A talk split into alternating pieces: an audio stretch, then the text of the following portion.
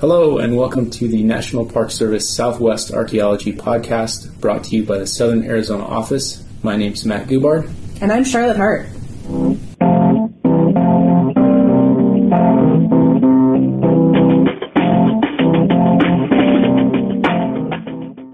Thanks for joining us today. We have an interview with Charlie Steen III, who's the son of Charlie Steen. Some of you may know as one of the first archaeologists who worked here in Arizona for the National Park Service, starting his career at Tonto National Monument as a junior archaeologist and uh, moving from uh, park to park, also serving at Casa Grande and other sites here in Arizona. So we'll first talk about um, an example of his work at one of these parks. We'll have the interview, and then after the interview, we'll um, talk about uh, preservation here in Arizona and answer some of your questions.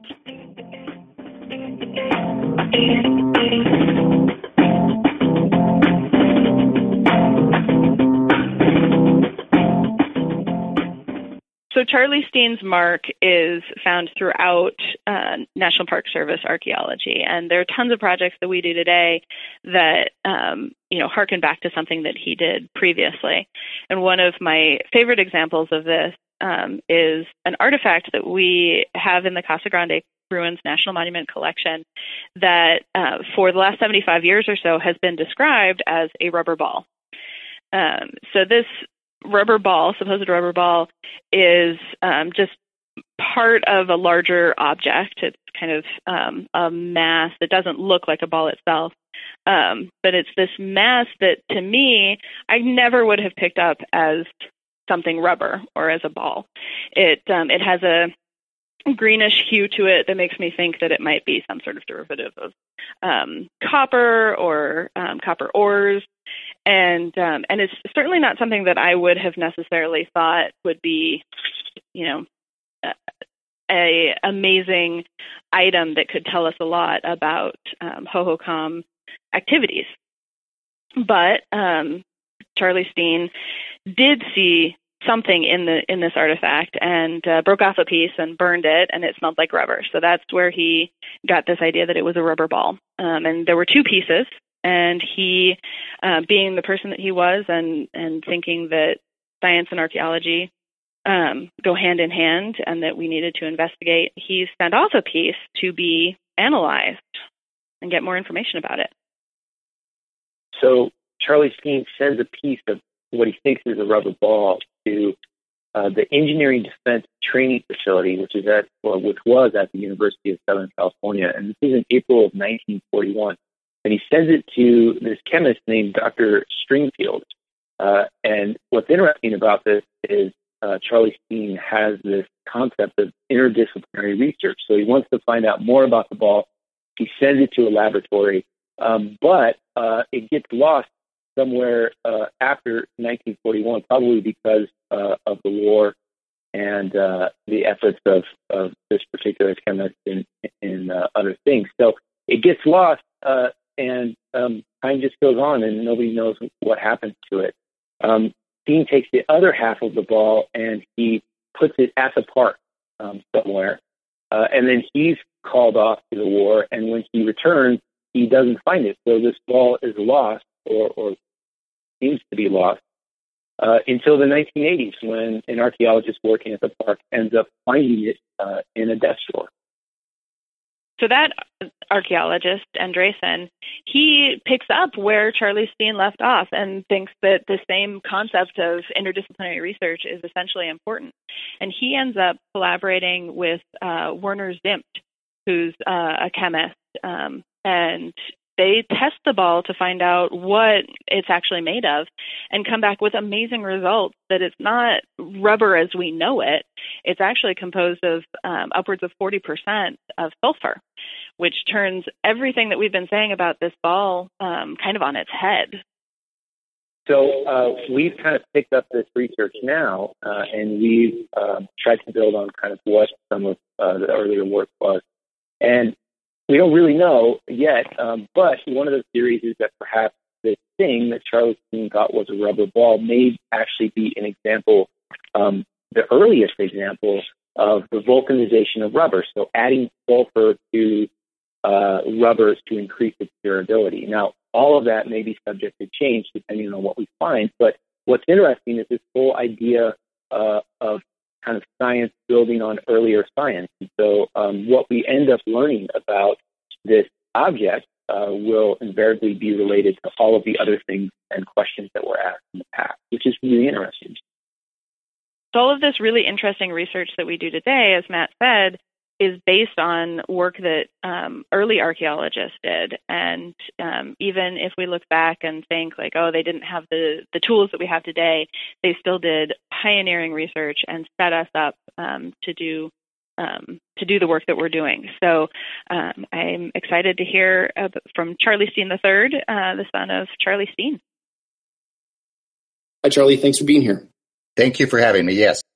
Well, so uh, we're here to talk um, a little bit about your father, but before we do that, can you tell us a little bit about yourself, uh, what your job is, and what your research interests are? Yes, I cover early modern European history here at the university, which means I do European history from the Reformation through the French Revolution. And I also do the freshman class, the Western Civilization, a class I adore, and senior seminars when uh, for the graduate students when, when needed. My research interests are in cultural history.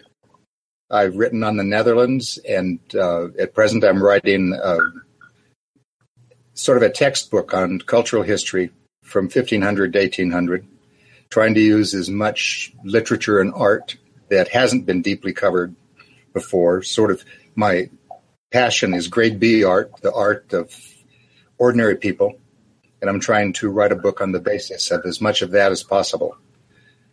But that's about it. I've been here for years. I came here in 1969. Uh, my association with the university is very long. I did my BA here and then went to UCLA to do a doctorate. I came to my profession not through what my father did, but through what he read and the influence he had on me in terms of admiring material culture and the interaction with people and place. Uh, and that led me into uh, history rather than into archaeology. Interesting. Cool. Um, yeah, we. Uh, I I found just in my experience that um, the children of archaeologists often don't want to become archaeologists themselves. I don't think that that's probably unique to archaeology. That's that's probably uh, something that happens in a lot of families. But um, your interests are really are really similar, and it sounds like your your father had a big influence on you. Oh, indeed. Yes, uh, it is. Every time I look at a building, I deconstruct it. yeah, yeah, me too. I mean, I uh, just we took this research trip recently. We're just back from that, and I was trying to gather material on Renaissance cities uh, that were left in eastern France and western Germany, and in the Netherlands and it's uh, it's the same sort of thing that he would have done. Uh, sometimes I can't tell when I'm going over our photos which he took and which I took. well, so uh, for our listeners uh, who may not know who your father is, uh, he is one of uh, several, um, I guess we could say, early National Park Service archaeologists. So he was sort of um, the first generation of professional archaeologists to uh, be stationed in national park areas. One of the first places that he worked was uh, Tonto National Monument, which today is a very remote place. Uh, he was he started there uh, in 1934, and his title was Ranger in Charge. And he kept uh, some notes about his experiences there. And from those notes, it seems as if the working and the living conditions were pretty difficult uh, and, and, often really lonely. Um, today, Tonto is is again a incredibly remote place, but back in the 1930s, uh, it must have been um, like living on the moon, maybe. Uh, what do you think about this job uh, appealed to him?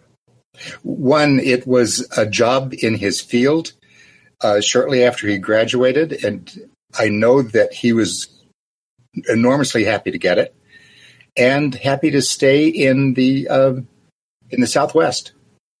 He had gone to school in Colorado, uh, grown up in, for a long time in Colorado, and uh, was already had been made visits with his uh, archaeology class into Arizona and New Mexico and was happy to stay here. It was what he wanted to do.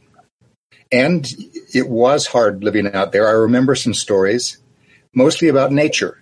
Um, it just took the the sort of loneliness for granted that was surprised by visitors and pleased to have them.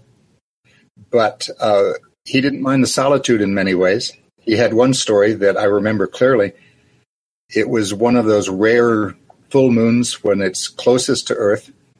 And he said it was the first time that he'd ever been able to read uh, by moonlight. And it was that bright. He said it was astonishing. He even, I think, took a couple of pictures. Wow. But he really loved the place. Um, and he loved the Park Service. Uh, in southern Arizona is, uh, well, he met my mother in Tucson, uh, where she was finishing at the University of Arizona.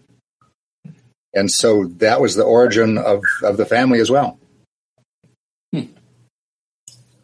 I think um, in my in my experience, one of the things that kind of connects park rangers uh, from past to present is is our interests. I mean, it, it attracts a certain type of person, uh, and certainly there are lots of national park locations now which are still um, can be lonely spots, or uh, and it seems like park rangers often enjoy that solitude. So uh, one of the things I appreciate about some of the things that your father wrote is that um, I feel like uh, I can often relate to some of the things that that he experienced in his career, uh, and that I think builds kind of a, a, sort of a connection in some ways. I agree that uh, so many of the people that I met throughout his career that were still with the Park Service, uh, they were in touch with not only the profession but with where they were, and had a real appreciation for what they were doing, even if it was in the natural part of, of glacier or something like this they still had this keen sense of place and of history and of the importance, particularly of the unique site that they were protecting. Right. Well, so so following his tenure at Tonto National Monument, he uh, served in uh, what I think is a number of different positions. Uh, just a couple of them I found was uh, he had the title of junior naturalist uh, for a period of time, and uh, then he served as the headquarters archaeologist for a period of time. Uh, and all of these jobs gave him access to some of the most incredible national park locations for archaeology, uh, arguably in the American Southwest and certainly in Arizona. Um, how do you think uh, some of his early career experiences influenced his views on historic preservation and the role of the National Park Service in protecting some of these really iconic places? Oh, I think it had a profound effect. Uh, when he was most active in, ter- in, terms of dirt archaeology, he was so aware of the contest between uh, rebuilding and trying to preserve what was, and realizing that if you were simply trying to leave things as they were, it was not going to last. And so, what do you do about it? And uh, I, I, remember he was trying to use some chemical applications that were being used by, um, I think, University of Texas on some of their sites, and he tried other things uh, instead of just roofing something over, uh, trying to leave it exposed so that people could see it as it was, as much as it was um, that was remaining but no, he always thought in terms of if you uncover it, if you dig it up, how do you keep it from falling apart? And so that was something he then began to apply to his view of historic buildings as well, uh, you know, post Columbian. And that's and that's again very similar to kind of how we do business today. We're always uh, thinking toward the future and trying to develop preservation strategies um, that will you know have a long term a positive effect on the resources. So I think in some ways um, that mindset and, and, that sort of process of trying to figure out uh, the best treatment options for these places, I think it started with um, his generation in the parks and, and, the work that they did, and we always reference um, that early work. Uh, sort of as a lessons learned uh, for for how to do business, and then also, of course, uh, things not to do because there were important things that that uh, were discovered over the sort of um, uh, over that process that are important for us today. So um, your father's influence is, is really important to, to how we do historic preservation in the parks even today. Right, and he tried to do some of this also uh, after his retirement when he went to Jordan uh, for a second time, and then at, at Ashdod in Israel, mm-hmm. where again the subject wasn't excavation but preservation, uh, and trying to just maintain what was and determining how to show the public in the best possible way what was without doing further damage. Oh, interesting. I, I wasn't aware that he uh, he did that. Can you tell us a little more about that?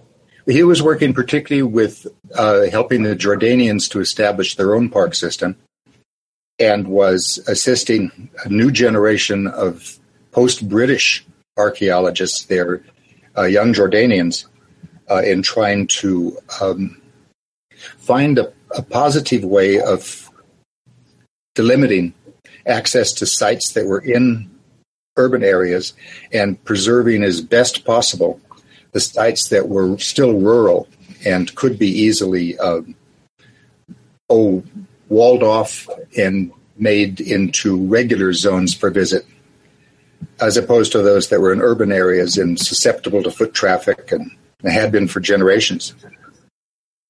Uh, but it was it was a, a very interesting time, and uh, a number of the archaeologists he worked with there came here for several months at a time uh, to see how places as different as uh, Grand Canyon and Pecos would work, uh, because they had the same the same issues with uh, having canyon lands as well as open sites. Sure, huh? It's really interesting. Well, so uh, you're this. We talked about this a little bit before, but this is kind of a silly question. But um, we know your father from what he wrote, uh, particularly his technical reports. And to be honest, uh, technical reports are often very boring. Um, you're not but, joking. but um, your father is kind of known for his humor. He often uh, interjects humor into the reports, which, uh, in my experience, makes them much easier uh, to read. Um, can you talk a little bit about what his personality was like outside of work? Well, essentially, he was a serious individual. Uh, he did have humor, and there were many light times, but many more serious ones. But he had a keen sense of the absurd and the keen sense of how funny things happen or come to you, even when you're doing serious business, uh, when traveling, when the, the, mistakes, the accidents that will occur when working on a site or working with other people. And I think that that's what he sort of, oh, grounded his responses to life on. But it wasn't a consistent thing. I mean, this wasn't a, a a joke ridden life for him, but it was one with laughter. Sure, sure, of course. Well, so uh, he eventually became the regional archaeologist in Santa Fe, and for our listeners, that means that he had uh, quite a lot of influence um, over the the development and the implementation of, of National Park Service archaeology in the Southwest. Um, do you have any sense for some of the challenges that he might have faced uh, during that time?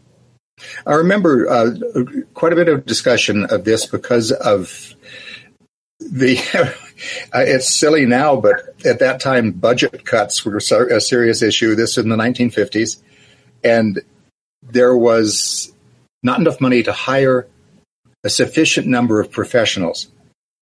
And so it was at this time that the Park Service started very serious contract archaeology with the universities in the Southwest uh, particularly when it became a crisis uh, as oil pipelines were being placed across the, the Southwest.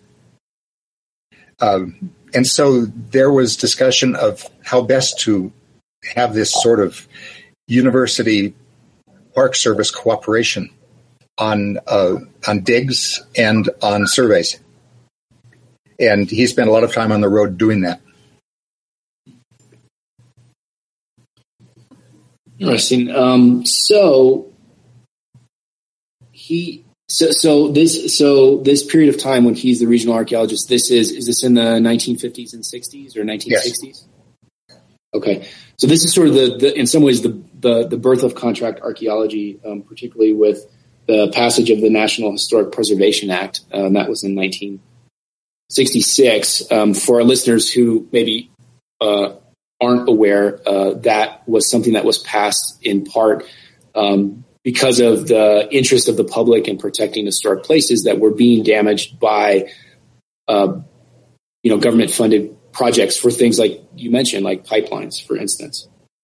So uh, your father was really instrumental in, in, advocating for the passage of the National Historic Preservation Act. Can you talk a little bit more about uh, his role in the creation or the development of uh, this piece of, of really important preservation uh, law?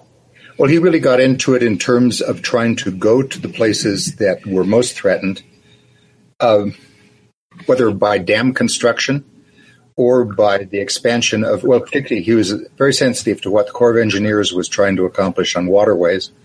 And so that took him into the Mississippi and Missouri areas, but so also into the ends of uh, the Colorado. Uh, he spent a lot of time trying to photograph everything that was in the canyons uh, prior to the finishing of uh, of the big dam. Um, and so it was it was very mixed in terms of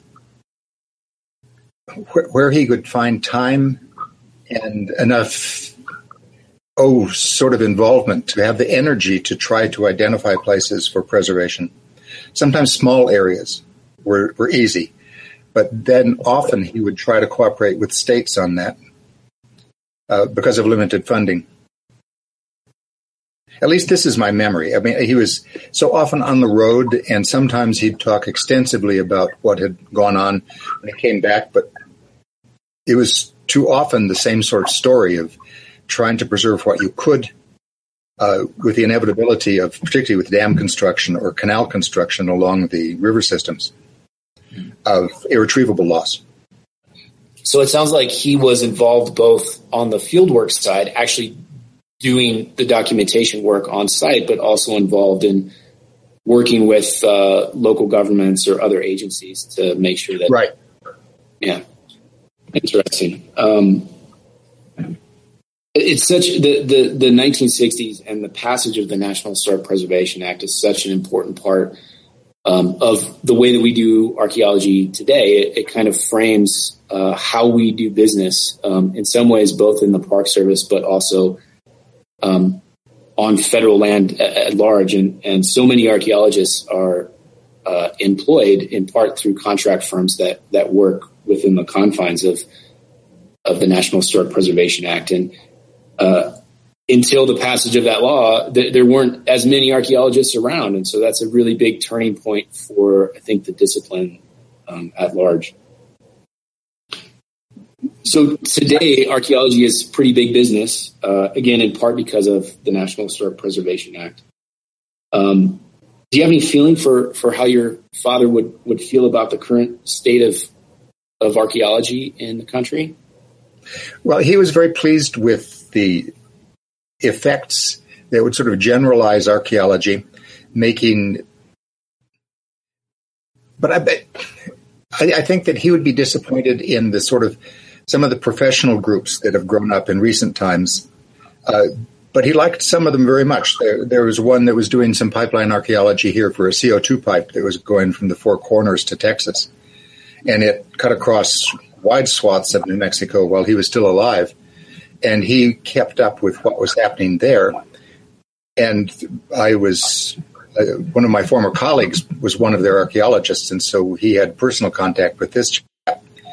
And he was pleased with that work, but not so pleased with other work, which was often done uh, with an eye to the bottom line sure. uh, rather than to the science. So it sounds um, like he was frustrated with a lot of things that we still get frustrated with. And I, I think it's a never-ending story. I really do. Right. Did you get a sense um, when he, you know, was still working in the in the '60s and would come back from these long trips that he still had some hope for the future of archaeology? Well, he did, but you know, after his retirement, his last engagement was working for as as the archaeologist for the Los Alamos National Labs, and he did, to his great pleasure, a good deal of dirt archaeology up on the Pajarito Plateau, and was talking to people who were interested in archaeology, and he would have some people who would come in as students and work for a while as uh, part of their academic career. But above all else, it was the interest that the labs brought to it that uh, pleased him the most, and it gave him some real insight into the, what he hoped would happen is to have more biological and natural sciences come into archaeology. So there was more scientific examination of findings, uh, even in addition to what was already there. Uh, he was very pleased to send things off to biology labs, for example. And he felt that this was going to be an, an area of considerable interest. Uh, and I realize that this has gone on since and has improved enormously. Definitely, and you know, starting with um, with efforts like your father's to um, to collaborate with universities and, and other agencies for um, you know chemical analyses and and other, like you said, natural and biological studies. One other place that where, where he really got into the history of and how to preserve it was at Tumacácori. Huh. Uh, and, and this this was also in the uh, oh 51 52 i can't remember the exact date but we spent a summer at uh, tubac while he was at Tumacácori um, and going back and forth. And he, one of his real concerns there i even remember from despite my youth at that time was how to go about preserving the place without remaking it because it was in such uh, poor repair at that time. That again is still a question that we have today. I um, have been helping out, both Matt and I have been helping out with a project down there to, um, uh, not necessarily at, at they're still doing work there as well, but the project we've been helping out with is at a um, another associated church called Guevavi. That, All right. That you know, uh, and asking and trying to answer the best to our abilities those same questions.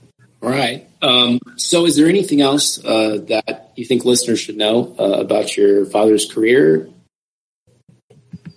No, it's just that it was his uh, interests were very wide. Uh, I was preparing his photos and slides to be sent down to the Tucson archive of the NPS, and I still have some work to do on uh, some black and white photos that he took while he was in the army in Burma. That sort of interruption in his uh, archaeological career, and that's where he is more anthropologist than archaeologist. But um, there's there's this undercurrent of a, a sort of a general interest in the human endeavor and what it its remains, uh, both materially and intellectually, in printed or crafted or painted results. Uh, I really appreciate his ideas on that. Uh, we had exciting times, oftentimes, in terms of discussion of findings, but they weren't necessarily just archaeological. Uh, it was an appreciation of nature as well as of the past. But that's, you know, the, again, these are memories. Um, some stronger than others. Uh, and like all family memories, uh, somebody on the outside might uh, recollect something quite different.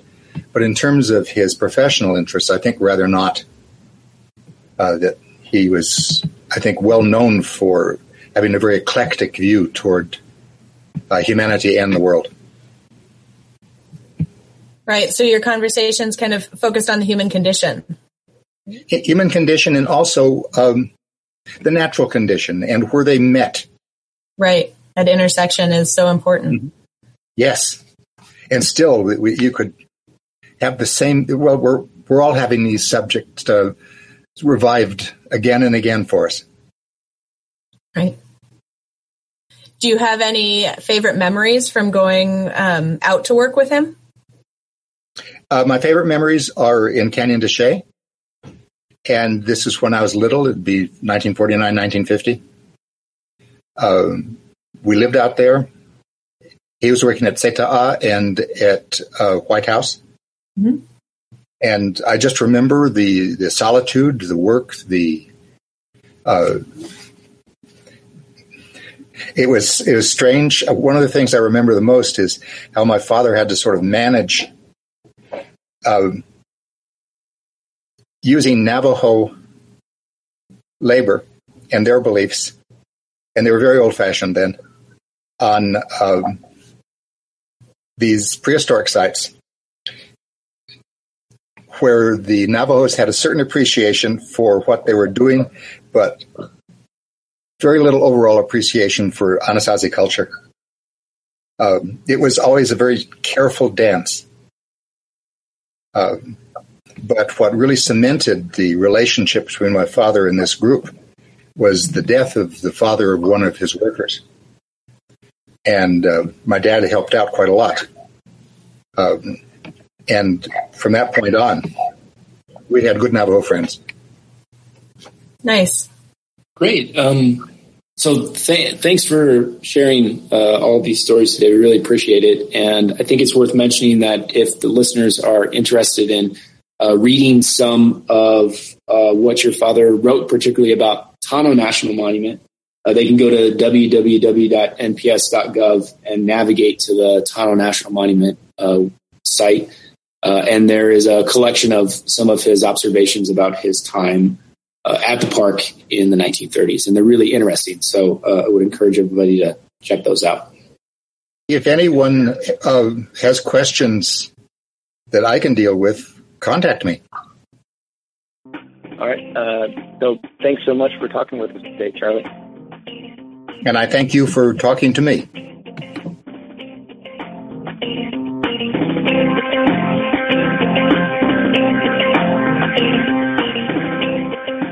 Is the part of the podcast where we answer a, a question from the listeners.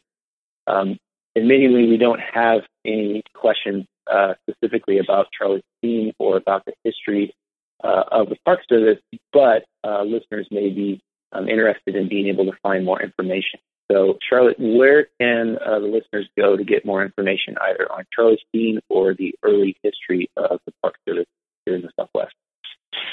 So Tonto National Monument has um, a web page that has snippets from some of the um, monthly reports that Charlie Steen would write, and those are really cool because that's um, you know right it's right from Charlie Steen's mouth what was going on at the time and um, the excitement about what he was doing as preservation treatment. So they have a web page um, dedicated to that, and then Casa Grande has a web page um, that's excellently details um, all of the different kind of chemical treatments that have been done to the um, to the ruins there. So those are two uh, online resources that you can go to, and I'll have those um, those links in the notes for this um, episode um, of the podcast. And then also, as um, Charlie Steen III in the interview mentioned, he's happy to have people email him and ask more questions. So when we first kind of decided that we were going to do this interview uh, with Dr. Steen, I think our original intent was to talk a lot about the National Historic Preservation Act uh, and how it came into being. And we certainly talked about that during the interview, but there was a lot of other interesting topics that came up as well um, that I think are, are worth mentioning also. Uh, one of the really interesting things about Charlie Steen is that throughout the entire course of his career, he was really interested uh, in sort of pushing forward the science of historic preservation by testing uh, products and materials that could uh, increase the durability of fragile walls or help to protect those walls for uh, you know periods of time that would allow the National Park Service to do a better job of, of um, protecting and preserving them. A lot of the work that Charlie Steen was doing was on the actual um, resources that we have at Park Unit. Today, um, because we've learned so much, we will end up building test walls to test out new products so that we know the full extent of um, of the product's capability before we actually apply it to the resource that's in the field. To do that, we need uh, another interdisciplinary team. So just like Charlie Steen was um, looking at um, scientists outside of the Park Service to help with his research and um, his efforts to preserve these um, uh, American um, national park sites. He um, today we use interdisciplinary teams um, with um, masons and other traditional craftspeople um, so that we're making walls in the same method that um, that these resources that we're trying to preserve were made so that we can um, make sure that we're getting our preservation treatments just right. The National Park Service Southwest Archaeology Podcast is a production of the Southern Arizona office of the National Park Service. Our artwork was designed by Laura Varon Burkhart. Justin Mossman composed our music. We look forward to hearing from you. Matt and I will be with you again next month.